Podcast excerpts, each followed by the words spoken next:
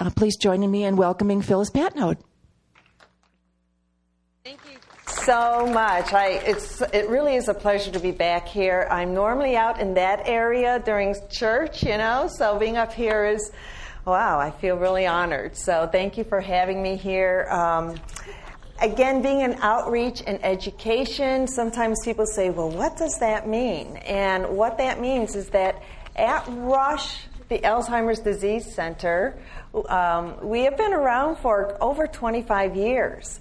And within the 25 years, we have done had research, research studies, um, and once the information comes in, we have the different doctors. Like some of you may have heard Dr. Wilson. Anybody here hearing Dr. Wilson uh, a couple weeks ago now? Right. So he's he's a wonderful. Um, inspirational, talented man who takes the information from research, puts it into paper form, and um, then it gets out more into the published published arena. And from that, again, we learn different information and different ideas of different research comes up. So more uh, information is being able to have research participants. Uh, we learn different things. I come out into the community. So it's like a wheel going forward. Um, and the neat thing about our department is really our mission statement. And that is really what says it all. Who we are is we are dedicated to reducing disability due to Alzheimer's disease and other age related conditions through research on the treatment and prevention of disease for this and future generations. So, our center, with being 20, about 25 years ago, it was Dr. David Bennett started with like two people, and we have grown into 100 people in our department. We come out into the community in all aspects to teach what we have learned, to work with our research participants, um, and to get a little feedback. And some of you may have been asking, why is this form on your table? It is because we are one of the 29 federally funded sites in the United States to do Alzheimer's disease research. Because of that, we have like this internal review board to make sure that we are out in the community. So we do ask like little information with your name, your address, phone number, birth date, and at the bottom I'll explain that later. Um, but this all stays in within Rush, so don't worry if you fill this out. It, it, we don't share this information with anybody. So I now want to make sure. Can everybody hear me? Am I? Is this okay? I okay. Good. You you can want me to talk a little louder? Okay. I don't know if I can do this. Is is this better now? Can you hear me a little bit better? Is this better? Okay. Good. So, what I'd like to do today is to talk on what we are understanding on memory and you're maintaining your health as we all get older. Is anybody not getting older? Are we all getting older, right? so, how can we continue to, to maintain our memory? Um, so, with the information that I have today, and we are going to be talking about our different lifestyle choices. Uh, but we have found out about these lifestyle choices again through research. But first of all, as we get older, the first question I like to find out from people what is old? In your mind, what, what, what is old? Thoughts?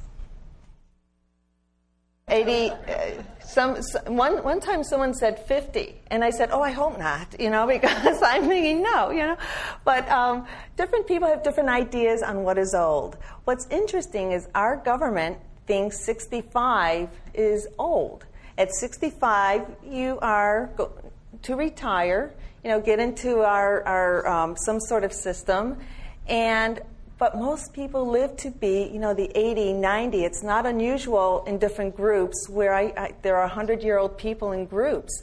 So our whole thought of old has changed so much through the years. So anybody in this group over 100? 100? No? Okay. Well, yesterday I was at a group where she was 98. Any, anybody in their 90s? No. Okay, see? This is good. Okay. Um, how about like um, 75 to 90? Any 75 to 90 years old? Okay. And then 65 to 75? Um, anybody 21? okay. Yes, I, okay, I love. There's well, there's a whole table back there, of course. Yes, I, right. So again, as we are seeing the different ages and the different people, it's the question then: How old? Some people have thoughts of how old do I want to be? All right, would I like to live to be hundred? Anybody like to get to that milestone, hundred? Okay, sure. And how about if I said, but live to be 100, but maintain your movement, being able to still get to where you want to go? You're walking. Right, I see more hands and nods. And how about if I say, live to be 100, being able to move, and then as well as keeping your memory, being able to keep your thinking about, all right, that's, most people are like raising their, sign me up. And that is what we do find out. It's, it's, it, we, to live your life, it's maintaining your walking, your memory. And there's a fancy word for that. It's called disability free longevity, Main, being disability free for as long as you're living. And that is what we aim to do. Of course, we work with Alzheimer's disease, but as we know, our body and brain, they're connected. So we, we really do work on the overall health. Um, now, I don't have any special vaccine or pill. I mean, we cannot just now share coffee and go. We, it's, some of this is now lifestyle choices of what we have learned for people who age successfully. Um, so again, if there was different choices, it, it, does come to each person, and it comes through a change of thoughts that we've had through the years. Some of you might be able to remember to look back at your grandparents or the special aunt, uncle, and when they retired, when they were old, you know, at 65, they may have had a retirement party, received their watch, you know, and said, This is great. You've earned your time to relax. Here's a rocking chair, sit here and watch the world go by. and I, I take that. That's how we all feel like, really? No, that's not what we do today. We totally want to do so much more. That rocking chair we will keep, you know, there's times for that. However, there's so much more in life. So, as I'm talking about these five lifestyle choices, you will hear and find out how we came to these findings. Things don't always come so easy, you know, like again, the rocking chair that was a thought at one time. Wearing seatbelts, I hope everybody wears seatbelts. That wasn't the case years ago. We learned through the years of um, doing, uh, making special note. And as I go through here, I really want to keep this open to an interactive time. So if there are questions, uh, I believe there's a microphone with Karen, and oh, way back there too. So please, you know, raise your hand, and, and definitely we will take questions right at that moment. It might make sense for everybody. And if you feel like getting your cup of coffee, standing up, go ahead. I mean, just make this make this your morning as well. Okay. So our first point here is to have physical exercise, to exercise, to get moving, right? Um, how that, that is something that again we take for granted we, we of course get moving and doing a lot of things but to have specific exercising to to get into a regiment um, i know each of you probably have different things going on you know that you like to do do some people like walking i mean as a regular exercise okay or maybe swimming tennis bike riding yoga what, what did, Swimming, see, so great. And yoga. Plays golf. Well, how great. Again, the walking movement, that is so great. Um, so a lot of different exercise, but how the best part of our exercise is the walking, which incorporates with the golf, the swimming, again moving. But walking is something we can bring into our everyday and how, how are we going to add steps? How can we get walking?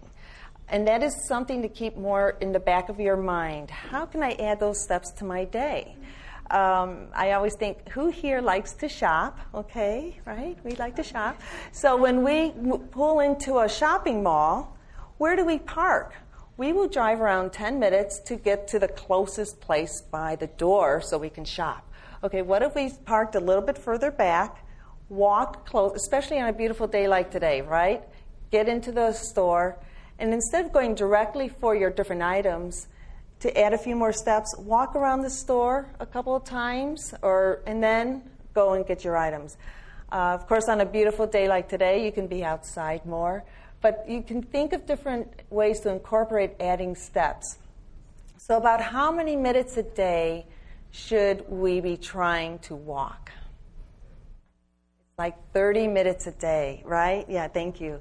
30 minutes a day. And it does not have to be done at all the same time. You can have two 15 minutes, three 10 minutes, but again, that movement.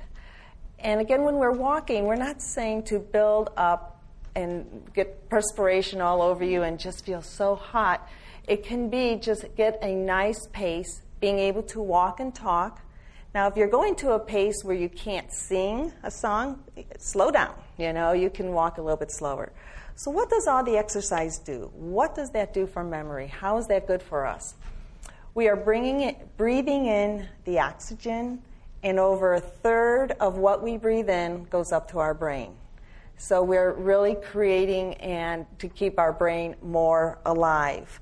Um, it also helps with decreasing the strokes, the heart attacks, um, protects against uh, just a lot of uh, keeping your ligaments, uh, keeping your whole body fresh. Um, so, how do we know about walking? What kind of research have we done? Uh, there's a couple that I, I, would like to share with you. The first is why we know to add extra steps. Um, there's a study done in Australia okay? And they walk a lot anyway. That's a very healthy country, as, as is like Europe. Here in the United States, we do not have that many steps in our daily life. Um, in Australia, their daily steps are about 6,000, 6,500 steps. How many steps do we have here on an average in the United States? About 3,000.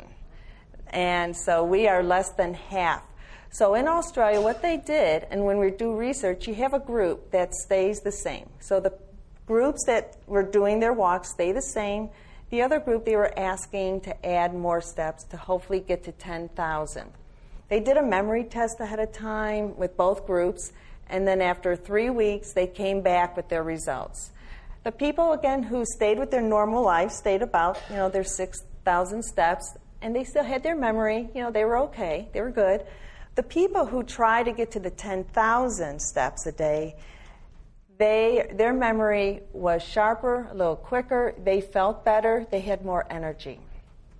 And that was, again, just adding steps, adding how much more can you do, being more cognitively aware of that. Um, the second research that we have done on movement is with our own memory and aging project. Uh, that is one of the studies that Dr. Wilson is very involved in. That is where every year we go to different uh, community retirement homes and we follow the people who have agreed to be in this study. And we'll ask them a lot of different questions um, about their exercise, their food, their health, and we even also want to find out details on their exercising, their movement. So there is a special contraption called an actigraph. It's something that they put on their wrist and they can see how much movement they have and it's kept on 24 hours a day. It can get wet you know so at the end of their seven week uh, seven days the full week of wearing that it's plugged into the computer. They see how the people are with their uh, movement. It's probably not surprising but the people who seem to move the most have better memory. And even there's a paper in the writings called the fidget factor. How many of us remember in school, in class, don't move, don't fidget? You know, we're supposed to sit there.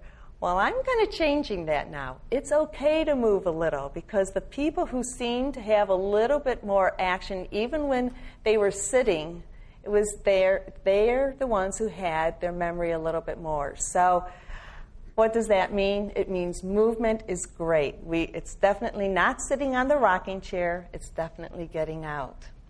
So, and any questions? Yeah. So, if mm-hmm. that means we're doing our brain. There you go. there you go. Yeah. Well, you know, and that's that's one of those conundrums. Like, hmm, where, where's the fidgeting? I know. Um, again, at nighttime, some people do ask about like sleep and memory. To get a good sleep does help your memory.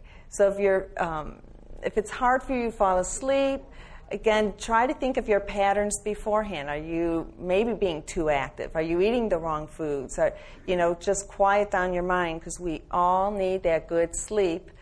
Um, and I'm not too sure. I need to check about the nighttime fidget factor. You know, if people were moving, you know, or not. But um, it, it's more that it, that's a good question. That's good. Anything else? Yeah. Well, I was thinking, what about people who are paralyzed from the neck down. I was specifically thinking of Joni Eareckson Tada, uh, who's you know she's really strong Christian, and and they can't move, they can't walk. Or that's you know, and you're right. I am talking to this group here who who walked in here today. Um, there are different people who have restrictions on, on the way they're able to move their legs and their limbs. There are different different parts then that they have to have a different type of physical regimen, but it's still the movement. So someone who's paralyzed, it's so hard, but that's where other people can help, like the movement, the massaging, you know, getting getting the blood flow going through through your arms. Uh, people who are, and sometimes this can happen to all of us. If we have a foot surgery and we can't get up and walk, and you know, we want to heal, you know, so we can get to that next step of walking still to sit in a chair and to exercise, um, like stretching your legs out, moving your arms. Again, creating the blood flow is so important. So, at each part of where you are physically, do take that into account. And, and um, you know, we, we can't all walk and be as quick as we always want to be. But, yeah.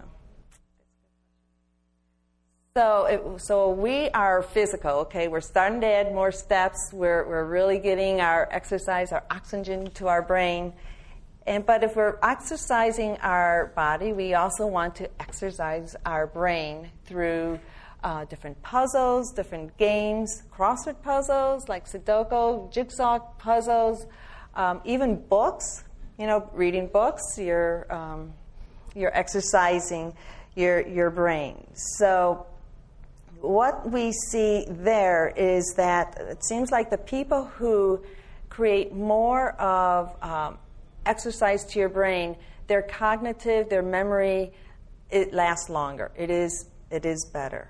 And some people have asked me through the years, what if, like with education, okay, if, if, if I'm more educated, will I not get Alzheimer's disease? And that's the sad part. It, Alzheimer's disease doesn't pick a certain demographic and that's it. It really can get off phases of life. Yet, what we are finding, there is sort of a, a reserve, uh, like a brain reserve, a memory reserve. So, when you are diagnosed with Alzheimer's disease, so often it may have been already like 10 years in, in, your, in your brain. But the people who seem to have that little bit more of education, memory, um, exercising, it seems to act as a reserve. So the symptoms don't come across as strong. Or maybe they're able to cover it up more, you know. Yes? Involved in music? The music and memory. Um, that, for statistics, what, what I do know about music and Alzheimer's and memory, music is at the core of people. So that is one of the last, the last parts of your memory to go away. Um, sometimes when someone is really getting further along in the disease, if they can sing the old songs that they know, the old church hymns, you know, you'll see a, response of like a recognizable response. I know that. And the smile comes across. Music is great. Mm-hmm.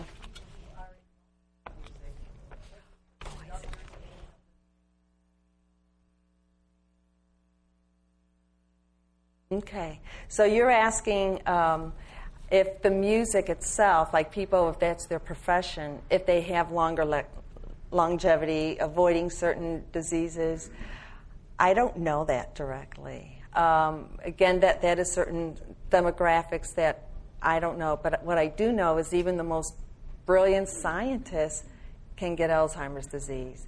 So, what we have done at, at Rush is that we realize different people have different lifestyles, um, different places where they live. So, our studies cover all different races, all a lot of different age. Um, in fact, I've talked about already the Memory and Aging Project, and that's open to all, everybody, but that mostly Caucasians, it seems, and um, Asians, just because of where the communities are. That's where we started 15 years ago. Uh, recently, about seven years ago, we started a minority aging research for the African American community. Lifestyle choices, education can be different in different communities. So when you bring up the, the music, I, I don't know. You want to, wait, one moment, please? It would be an interesting study.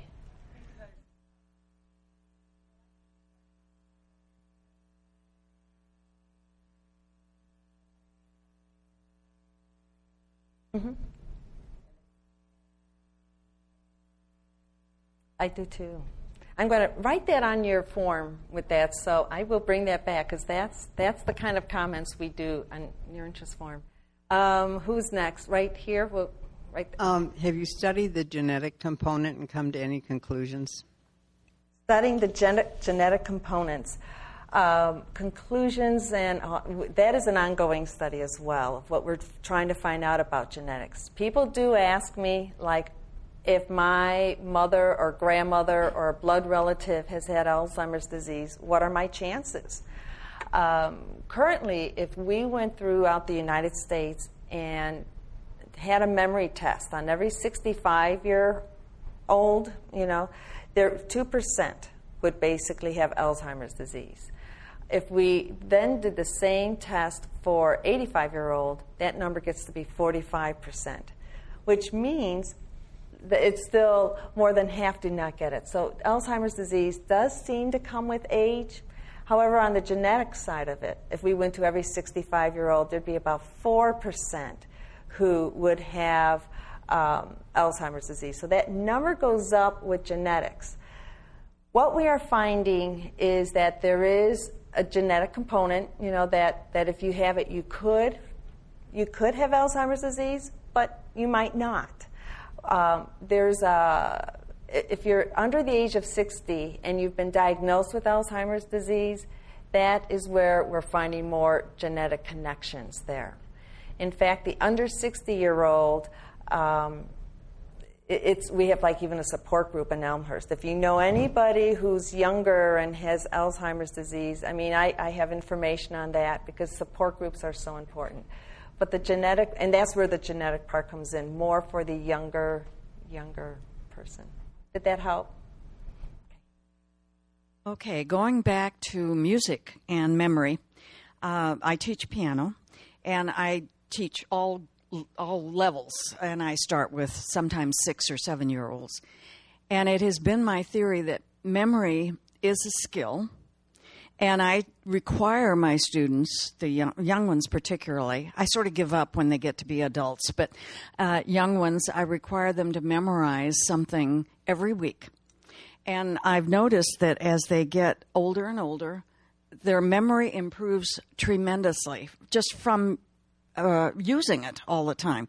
Uh, high school students can memorize a two uh, stanza poem just like that. And I just is is that your feeling also that memory is a skill? That is oh, that is memory. It's it is so interesting in the skill. If you there is something, use it or lose it, and that is true. And um, so yes, the more you practice, the more you use your memory, it, it, it helps there. In fact, the thought of memory, what is memory? Is if you can learn something new and then can you retain it and use and continue to use that new skill, that new knowledge. So, um, yes, kind of a use it or lose it type of feeling. And I, and I want to explain a study kind of that went with this. Um, there was, uh, the, there's a group called the Super Agers, 80 and older, okay? And the study here was can you learn something new? Can they learn computer skills? So, in any study, again, we have the base. So, we have three groups there. We had a room with the super agers and like the younger, say 20 year olds. They were younger. Um, and then we had just the 20, a group of 20 year olds by themselves and a super ager group by themselves. They were going to learn a new skill on, and it was a computer skill, okay? And the super agers, the group with the 20 year olds, the super agers gave up. They said, I guess I can't learn this because those 20 year olds were good, quick, they got it, they gave up. Now, in the other two groups, with the 20 year olds, of course, you know, they were good, they continued. The super agers by themselves, they learned the skill. They did not give up. It took a little bit longer to learn that skill, but what's memory? Being able to retain it and continue. They were good. They retained, their retention was just as good as the 20 year olds, and they were continuing to go on. So a lot of it is there is something called the OK plateau, is what um, I kind of refer this to. We're good at a lot of things, right? And and that's just in this in this world. We're we're good at a lot, but what are we going to get better at? Sometimes it's by interest. Sometimes it's by what we like to do, what we'll work more time at. But if you're okay at something, what if you tried a little bit harder and try to memorize and try to work on those type of skills um, to get beyond that okay plateau? Yeah. Um, here. My memory exercise personally is in memorizing scripture, and I've done that since I was a teenager. And these verses keep coming back to me just like that for every occasion and everything.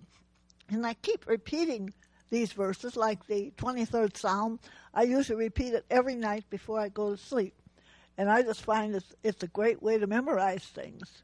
Good. The scripture use that's a perfect way again with the scripture and it's a comforting to you and that's and then you re, can recall from childhood and keep growing on that. So your okay plateau can keep growing. Yeah. That's good. Yes. Um, I hate to keep thinking of the exception to the rule, but I can't get Ronald Reagan out of my mind because here he was an actor. He had a memorized scripture script. Uh, I mean, that's not easy to memorize that. Be our president. He was active physically.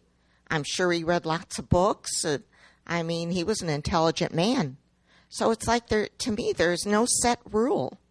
My mom had Alzheimer's, so uh, I took care of her at home for seven years she had it for just a little bit over seven years. But um, so I, to me, when I I hear all of this, I keep thinking, but Ronald Reagan. It's like it isn't a set rule if you do these games and uh, read and and exercise. It's like there's no guarantees. It isn't a sure thing. No guarantees. I think that that's true. There's no guarantees in life. So um, even the most brilliant persons, and I really look at the President of the United States, to become a president, you are brilliant in so, in so many ways. And of course, Ronald Reagan was. He, as we um, have looked at it, he had Alzheimer's disease probably a good 10 years beforehand. Again, some people become very good at masking their memory loss. Uh, you might be hearing different words like um, filling in like using the word thing or you, you just don't get to the right direct word. And that's like a mask.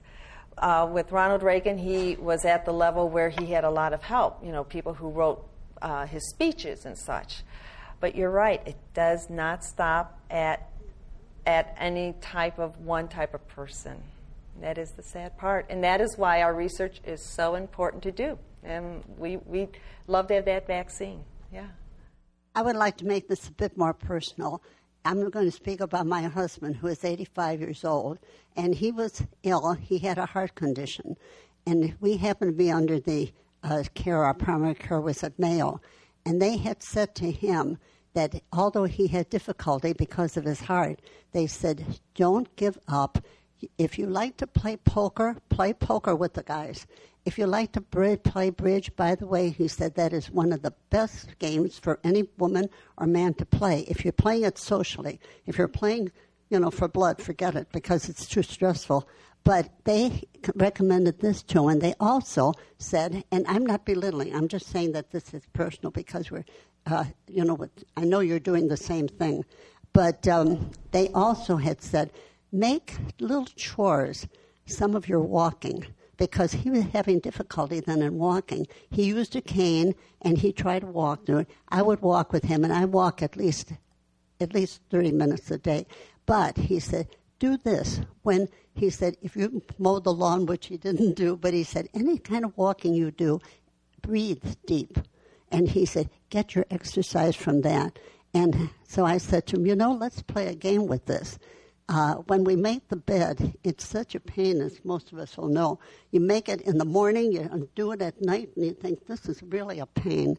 And I said, instead of feeling that way about it, just think when we walk around to the side, that's it's a big sheet, we have to turn it over. Use those steps for your, for your walking. And we have done that. And, and using a vacuum cleaner go slowly and walk around. Do it twice instead of once. And you'd be amazed at the number of, t- of times and steps we have increased. And he was so much better. He did pass away, unfortunately, because of his heart condition. But the last times of it was easier for him because he was exercising, and I knew that his brain was okay, though there were times you forget things, but we all do. And I think that's a good way to increase your steps. That is so good. Uh, your, and thank you for sharing. And these are the kind of stories we like to hear. And we're, hopefully that helps other people here too. Um, it, it is your everyday choices, every day that you do. And the whole thought of um, like taking stairs or something, and, or going to have to clear out the laundry think of it like, okay, that's okay, because I'm adding steps to get there. And again, to even making the bed, counting that, using that, being cognitive of where, what, what you can do. Thank you for sharing that. That is good. And so there, like we said, there's a lot of different ways that we can exercise both our body and our brain, and they work together. They really work together. And again, from our MAP, our Memory and Aging Project study, um, we have learned so much, and maybe Dr. Wilson touched base. I wasn't able to attend that, um, but maybe he touched a little bit of information on this. With our Memory and Aging Project, that is again a study that following people year to year, but then at the end of life, they have decided to donate their brain. And that is the true way right now we can find out if someone has had Alzheimer's disease. It also helps us for looking at the paper and looking at the pathology. So, two different doctors are evaluating the paper, the pathology, and when they're looking at, at the brain tissue itself, they can see sometimes where there's a lot of plaques and tangles. That's like a protein buildup, too much gook, you know, and they're just making the connections, your neurons not connecting correctly. Um, so you see that. And so often there's people that are saying, like, oh, this person had Alzheimer's disease. We go back and look at the paper, the year to year to year, their memory is still pretty good. It's still, they really did not show that they had that further along Alzheimer's disease, what we thought. What were they doing? What, you know, so that is where, again, this information and the memory part is that they were using it and not losing it. You know, they were learning new things. They were um, keeping their exercise going. So w- again, with a lot of this results, it came from our memory and aging project. We have other clinical trials at the very end. I'll talk a little bit about that, but um, it is. It's, it's just interesting to see what we've done. So now, if we're exercising our body and brain, we get hungry, right? We have to eat the nutrition. What are we going to do? How can we decide what vitamins are good? How much of this or that? You know, do I take what kind of supplements? Um, and yet we want to enjoy food. We don't want to make eating a chore. We want to have fun. So if you can think of putting color onto your plate, adding the colorful foods, and um, again, your greens, you know, your different peppers, your color peppers, your fruits, your lean cuts of meat, uh, wheat bread, you know, get rid of the white. Okay, we've all heard that. Well, what someone told me that was interesting, remember I said walk around that store? Someone said if you walk around the perimeter of the store, that's where a lot of your healthy foods are. So as you're looking at like your vegetable and fruits, and you're coming around, well, someone said then there's wine on the other side, which I, am like, really, you know. But anyway, so people have asked, is wine good? And I said, well, moderation, red, you know, but I, I don't know. Um, so they just so walking around the perimeter, but if you then stop and do more of your buying and getting a lot of more of your nutritional food, we're finding the actual food is most likely more is, is better than taking your supplements. Uh, supplements are good if you need them for doctor prescribed, if you know you can't get those extra foods, okay? But otherwise, put your money, supplements are expensive, put your money toward your right, right food. Um, in fact, I have a handout up here too that if people want to know about di- dietary supplements, kind of giving you an idea of what type of vitamins to have. Uh, we have done research on vitamin like the B12, your cephalosporin studies. Um, and again, better to get it through your green leafy type of foods. We are currently also doing a study on vitamin D and uh, your fish oils. They were doing that in conjunction with Harvard. So we'll find out. We don't have that information yet. So, anyway, dietary supplements, it's up here if you're interested. Now, the fourth thing I would like to talk about is socialization.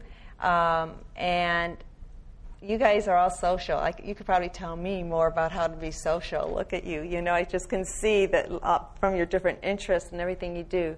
But what's socialization? What have we learned? There's an interesting part that uh, has just been written about three years ago about our doc- by our Dr. Brian James, and he was here about that time as well. And he was talking about life space. How big is your life space? What life space on that is to live, we basically only need food, shelter, and clothing, right? We could just basically stay in our little room as long as someone ordered Peapod, we had food, we could just stay there. But that's not very healthy. You're becoming isolated. Isolation starts sometimes into depression Depression is sometimes the worst thing with stress for memory loss. So, adding on to your life space is so important. Um, coming out, you know, again, to different church or different interest groups, meeting up with neighbors. So, if we know that, if we know it's good to expand your life space, could there sometimes be somebody who you know who's becoming more isolated, kind of um, not getting out as much, making that phone call, seeing if they want to come with you, and vice versa. How many times have we received phone calls and we sometimes get into ruts like, no. But once we go, when we say yes, do you come back feeling better? You know, we, we are social. We like being out there. So it's, it's a two way street of, of being out, um, out into the work, out into your neighborhood. And then this last part I want to talk about is purpose in life.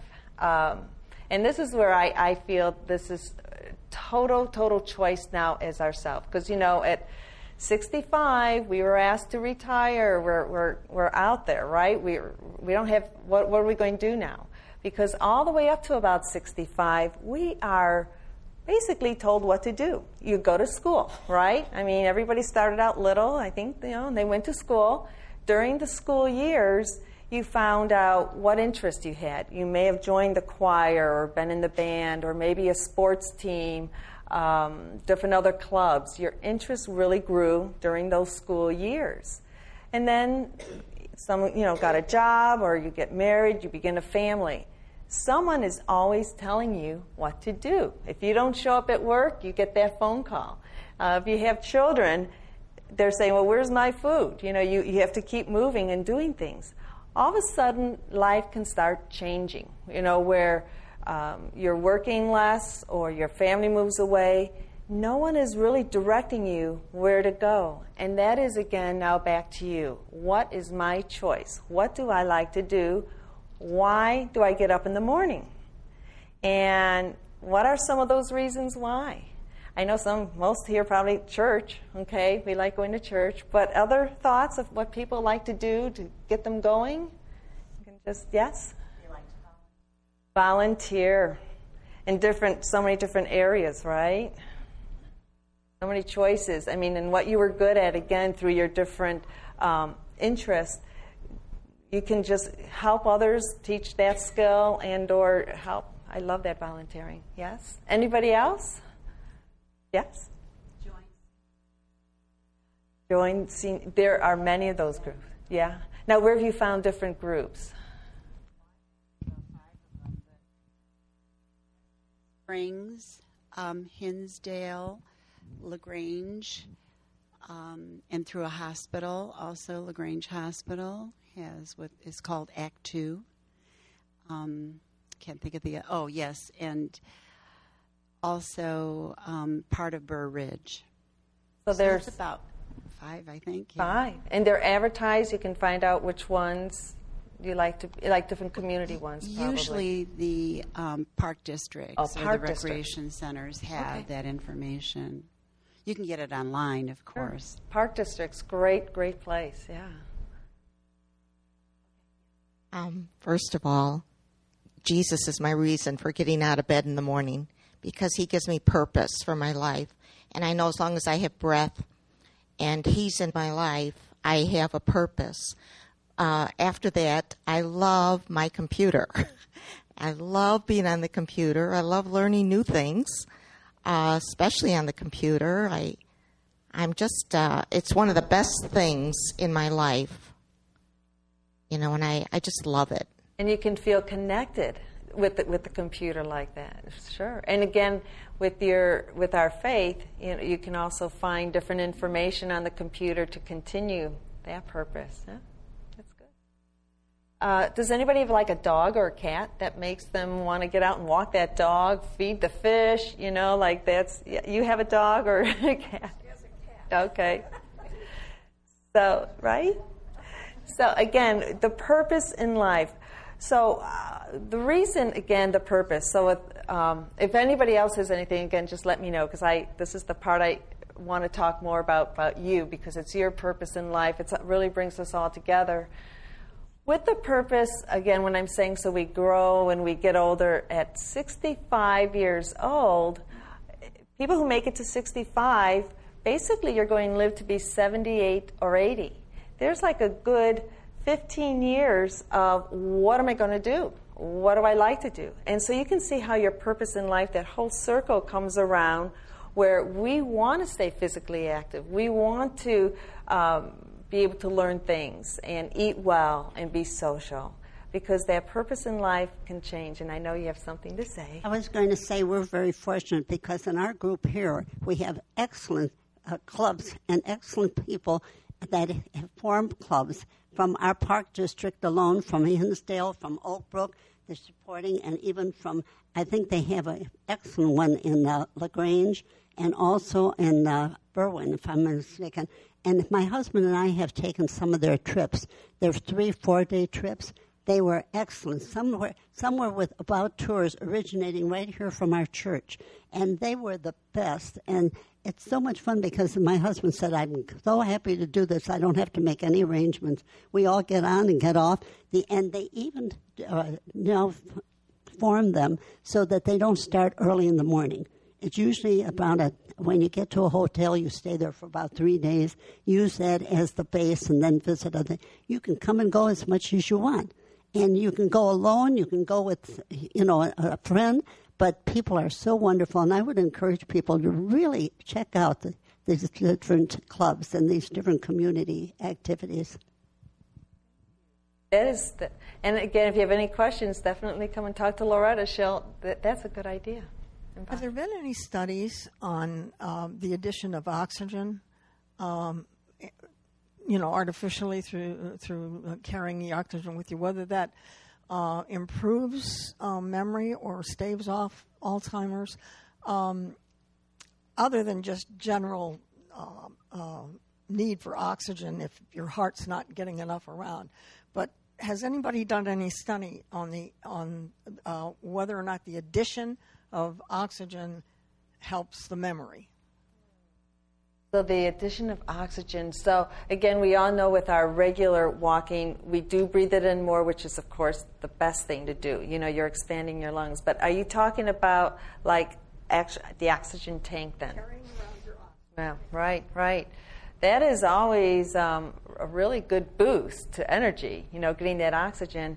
Yet, um, I don't know of any studies that has been done like that with with medicine, with taking care of people, um, we also want to make sure it's kind of a slippery slope. You know, it's sort of like if people got so used to getting a um, a little bit of hit of oxygen all the time, is that good? Is that not? Would people become more lazy? You know. Um, so I that that's just my own personal feeling because I just know so often we want that extra work, and so maybe at certain ages, yes, you know, but I haven't. That, that's an. I'm going to write that one down to see if there's been any. Someone once asked me, and this is interesting on memory, and I don't know why all of a sudden I thought of this.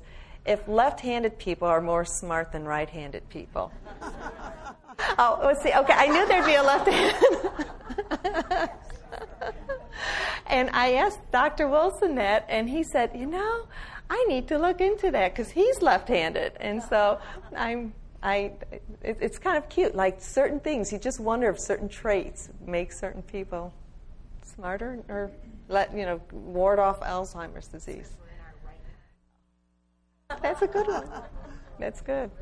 Left-handers are in their right minds.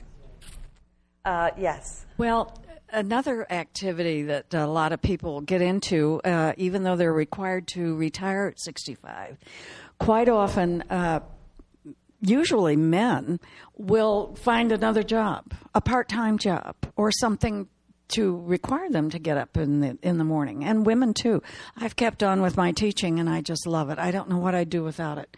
So, um, you know, it's something to think about.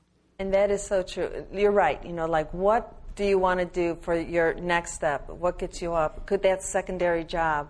Um, and as as we're looking at the purpose in life, so many people think, well, I don't want to make it a career too. So there, there's that off thing.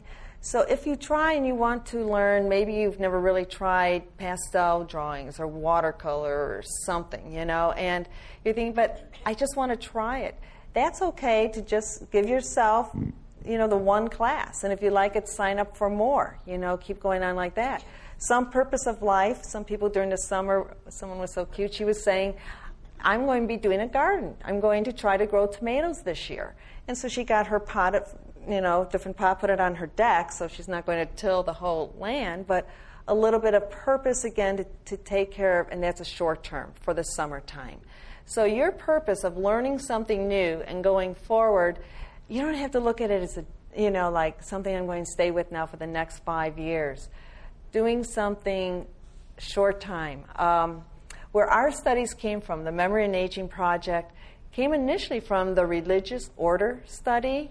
Um, some people know it as the nun study. Have, have you heard about that study? Okay, that was our first kickoff with following people year to year to year, and Dr. Bennett uh, began that study about 15 years ago, and uh, there are about 1,500 uh, nuns and priests and brothers who have been in that study.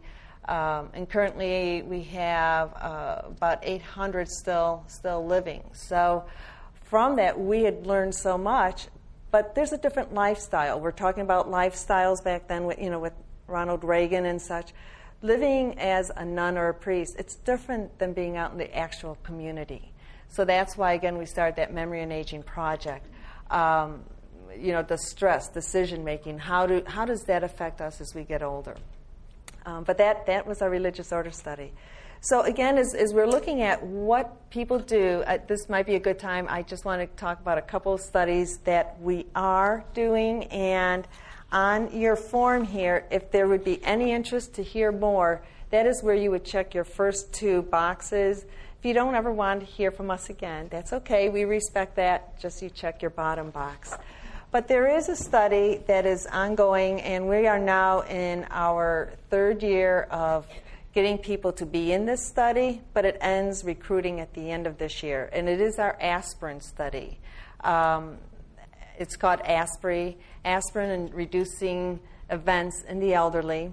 We are doing this with 19,000 people worldwide. We're one of the, um, it's the United States and Australia doing this, this study. And could a low dose aspirin, could that really help with positive aging? Okay, some of you, uh, a lot of people who I talk with take an aspirin for medical reasons, and that's great, you know, because that, that's what, you're, what, what you need to do. But some people um, don't take aspirin, or they're just taking it here and there. So if you'd like to find out more information on aspirin, we would like to let you know more about that. Aspirin is a natural herb. It's from the willow tree bark, an extract. And so in certain doses, it's safe, right? But it took Bayer, the Bayer brothers, a long time to find the right dosage because it can cause bleeding.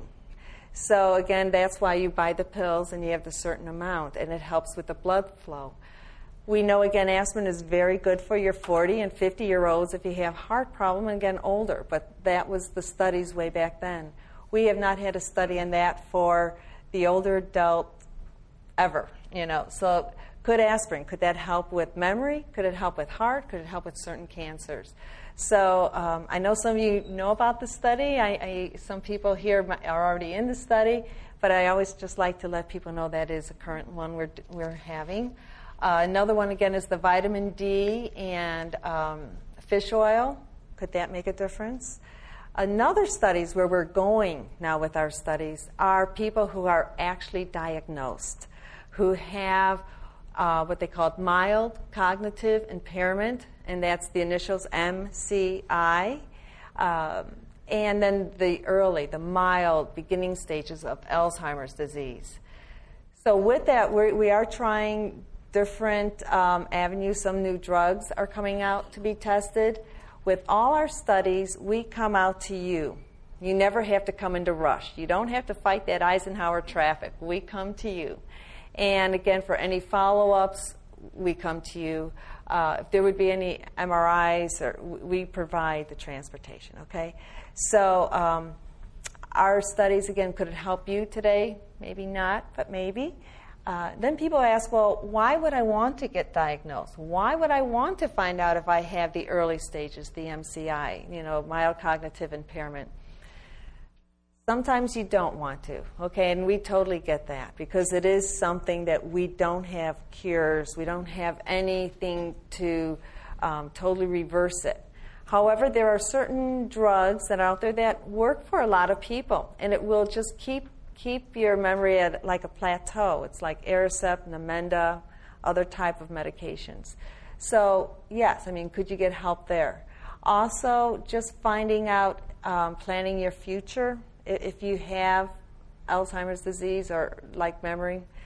Now, the other thought too what if you have a memory problem, but it's not Alzheimer's disease? Maybe it's something as simple as your own prescriptions are interfering with each other and it's causing some sort of confusion?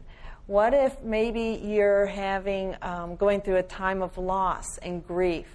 That can cloud your mind and your memory. There are so many different reasons. So, my whole thought is if you have a memory problem, if you're thinking, I don't think it's clear, and it's been, oh, you know, a few weeks, couple, two, three weeks, sometimes a month, okay, give yourself go ask your doctor, you know, get, get a thought. But then how do you know you have a good doctor? All right, so you go in your doctor and say, oh, I think I'm not able to retain my memory as much. A good doctor will listen to you.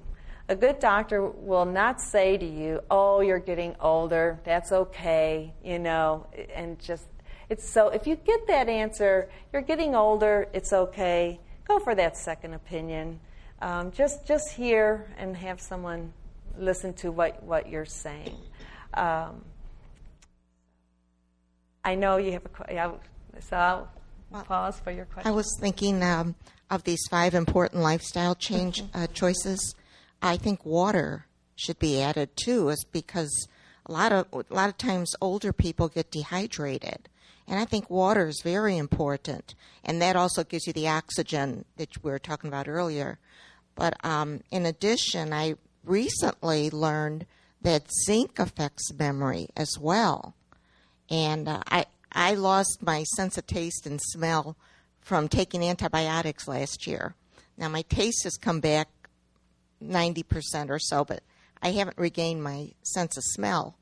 And I went on the internet and um, took the different tests, and they, they, they suggested zinc has a lot to do with taste and smell. But on this one test, which was done by um, MDs, it says if you've lost your memory for names, that that had to do with zinc. So I've learned that zinc has to do with memory as well. So I just wondered your thoughts on it. Um, so zinc specifically for memory, uh, again, it, it's that full balance, a full balance of that good diet, making sure you're there. And if you're deficient, if you're deficient in zinc or um, just almost any other vitamin, iron, you you're going to have a difference in your feeling of what you can do of, of so your memory will could lapse. I mean it could get worse. Uh, but it is the good well-rounded diet the good well-rounded everything to go in there. So again i do hear a lot of people asking if i find it on the internet or my best friend's doing it i'm going to do it.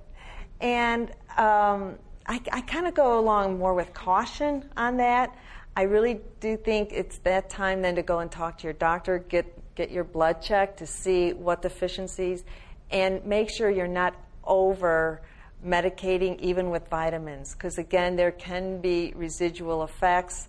Um, you know that that can happen. So so again, go with caution. Just because your best friend or something is do- my sister always tells me what I should do, and I'm like, oh, you know, let me think. You know, but you want you want to go along with your sister and your friends. So um, zinc, I can't say for sure, um, but I do know that it has to be totally r- well rounded.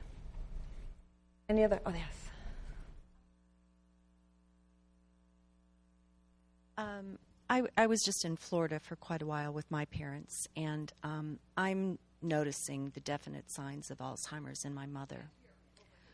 Um, I was just in Florida for quite a while, in the land of older people, and I took my mother to her internist and actually met with another internist in the same practice because I've been noticing definite signs of Alzheimer's in my mother, um, the beginnings of it. And I was quite surprised that um, you know, I she had no answers for me.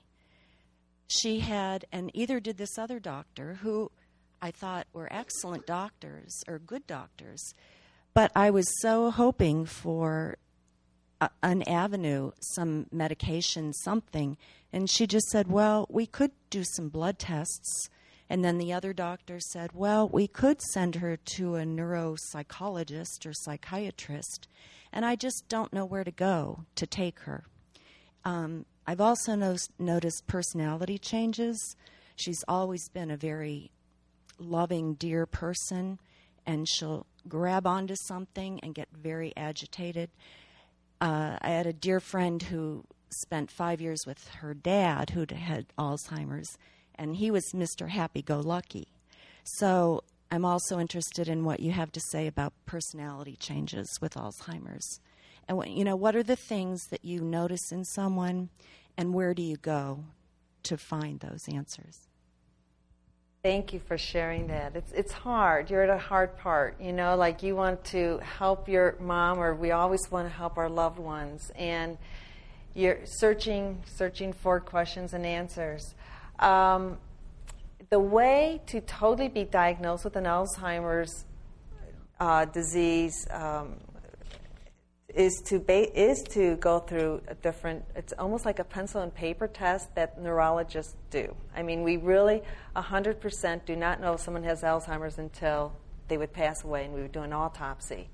Um, I think it, you're kind of in that in between part here where you're not getting the answers and that's where sometimes the second opinion to go forward is really something I would probably do for my mom. You know, I, I would want that second opinion. Um, on the back of here, like in Chicago, we do have a Rush Memory Clinic, okay? But there, there are so many qualified, wonderful neurologists out there, and um, you don't always have to come down to Rush.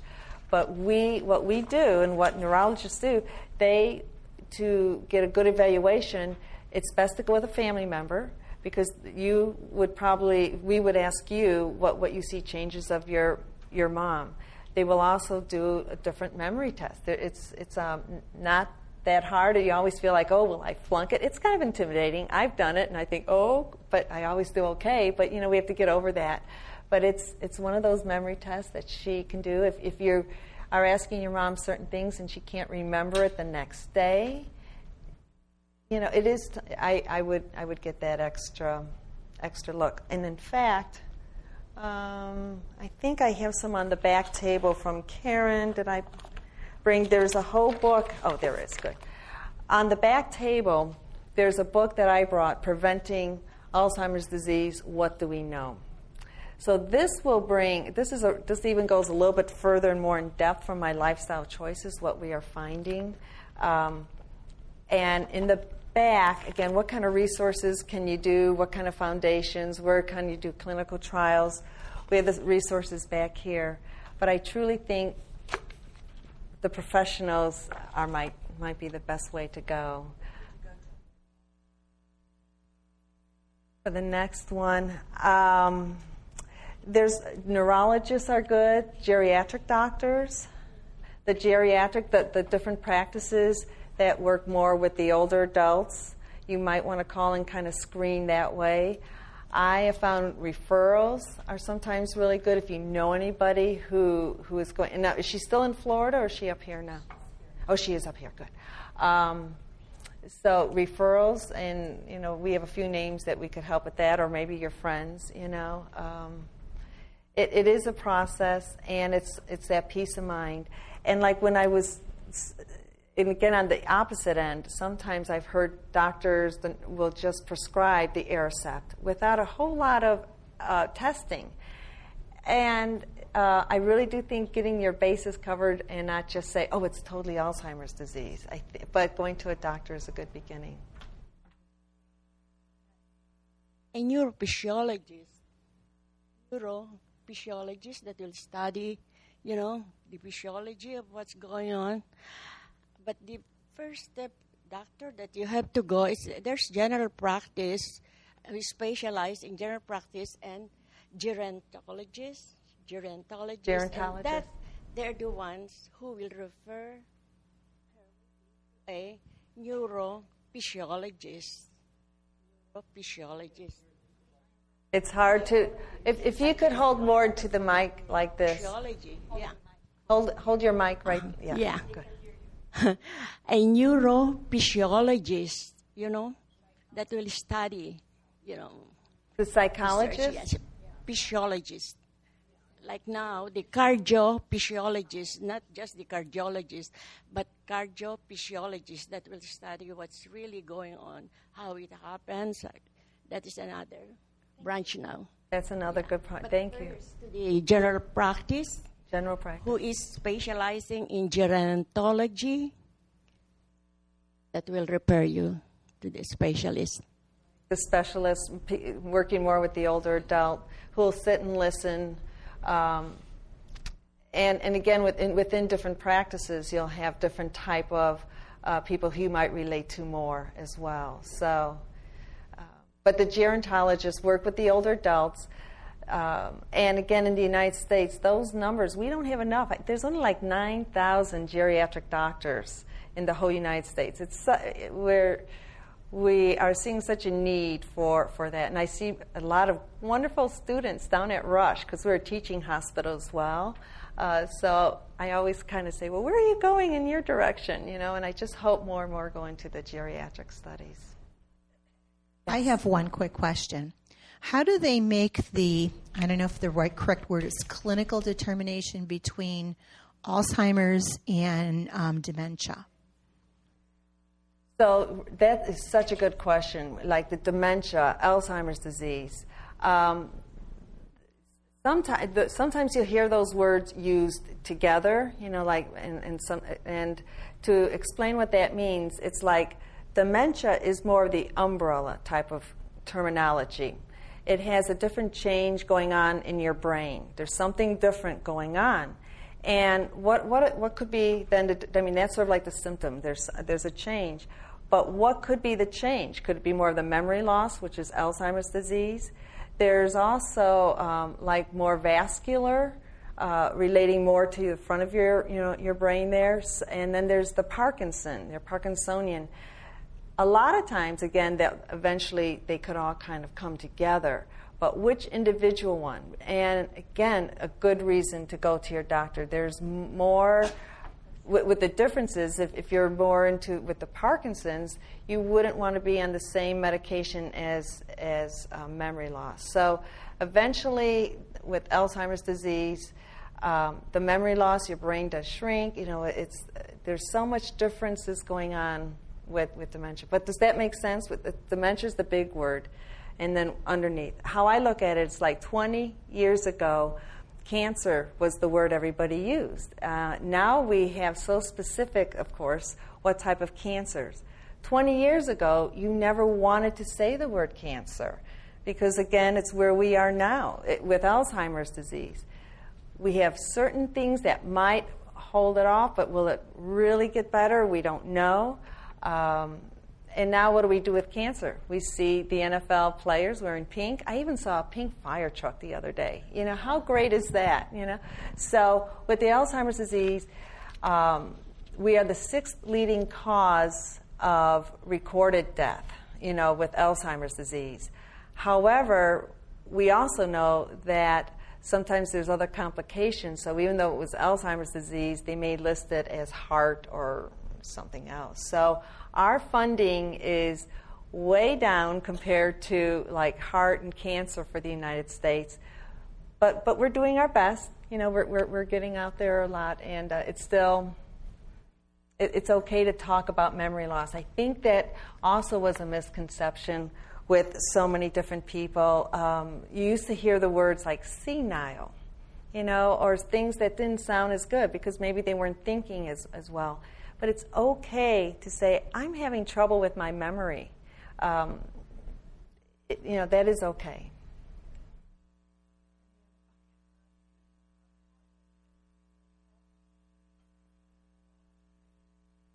Um, is our, like with the Parkinson's, Alzheimer's intertwined, they are two different diseases. They are a dementia because they have to do again with your brain. Uh, Parkinson's is more like when you, with the shake going and, and with their memory it's more of the memory loss. And when you were talking about like your different uh, personality change you can see that? That is um, that does happen with alzheimer's disease and a lot of times can happen more later in the afternoon um, sun right? So you know there those are good indications to to continue to get help on that We'll first go okay. back. I was just wondering, um, partially you answered the question, but are there really preventative met besides the five important lifestyle choices that people make are there medicines on the market today that could either prevent the onslaught of alzheimer's or at least retard its progression in a person who already has it. I was wondering if there is anything like that. That is the question. I would love to be out of a job tomorrow. You know, I would love to say yes, and here it is, but we don't have anything. What our goal is, what we would love to have, would be to find out what actually is that trigger that causes your plaques and your tangles and that extra protein building up. Wouldn't it be great to have a vaccine, you know, to just to ward off that, to get it ahead of time before anybody even got it. You think of the polio vaccination, right? Uh, that's what we would love, but that that's hopefully down the line. So a lot of our research now is going for people who have totally been diagnosed with Alzheimer's. Um, again, we need we need that help as well. But with the baby boomers, everybody coming up, the percentage will stay the same, but because the numbers are big we, we, we're, we're heading toward, um, could be some, some years with, um, oh, I don't know, confusion and trying to get it all worked together. So you had another question, though. We'll go one more, and then I'll come back to you. Yeah. Yes, you. I, am sorry. I Just wanted to ask uh, for your comment on this. I went to my doctor and said, you know, sometimes I have a hard time remembering names, not just people's names, but like a city I've been to or something. And it does come back, but it takes a while sometimes or not. And he explained it this way that the filing cabinet in your mind is pretty long, and you have to flip through a lot of stuff because the older you get, obviously, probably your filing cabinet is just getting longer. That's is true. that a true? That is true. A true thing, really. That is uh, that is really the best way. As we get older, um, so much, we, we hopefully know a lot more. We've met a lot more people, you know. So uh, we our file cabinets are getting filled up more. Also, we there's so much more communication ways to communicate. So are we really focusing? Can we meditate sometimes to kind of just come back down and, and not be so going, going all the time? Our brain gets cluttered. And that's what I was saying earlier with a good sleep to really just just really decompress there. So yes, we have a lot more. So some people say to me, okay, like I'm losing my keys. I don't know where my keys are. Do I have Alzheimer's disease? Well, how many 18 year olds who um, their brains are so good they can't even find their shoes that they were just wearing. They put, you know, they can't. So that is so true. Where people lose that. Now, I I'm glad you brought up the point where you can recall names later or different uh, words that you're searching for. That that's okay then, you know. But it's it's if you really come to the point where um, you still can't recall that vacation spot that you were just just there or something. And so memory again is being able to retain new knowledge. Uh, so I always think a great way again is that exercising brain. Even if you're reading the newspaper or reading a book, book clubs, uh, and you just repeat to somebody what you've what you've read, what you're talking about. That's again that exercising, keeping that whole memory thing, and um, yeah. But you're right. The file cabinet gets longer. You have a question then? Yes, um, I understand Alzheimer's was first Reduction in the incidence So, with, with Alzheimer's being um, first discovered by, by Dr. Alzheimer's, he's um, he was. Has anything changed since then? I think what has changed since then isn't cures, isn't the prevention. It's again what we have learned with these certain lifestyle choices. Again, people didn't realize that this is so important. We are all living a little bit longer. I mean, do any of us we're just so happy how well we're able to get around at our age, and it is true where. Um, the 75 year old today really was is like the 65 year old even up to about 10 years ago we are we're we're definitely aging better and aging in place so um, getting the different results we don't have anything except like your your different medications with Namenda and Aricept but that doesn't reverse that doesn't stop anything it just hopefully keeps it at a level um, yeah, we, we have a long way to go. Not easy to, I always want to come and say yes, but I can't. I, but you're working on it. I, we are working.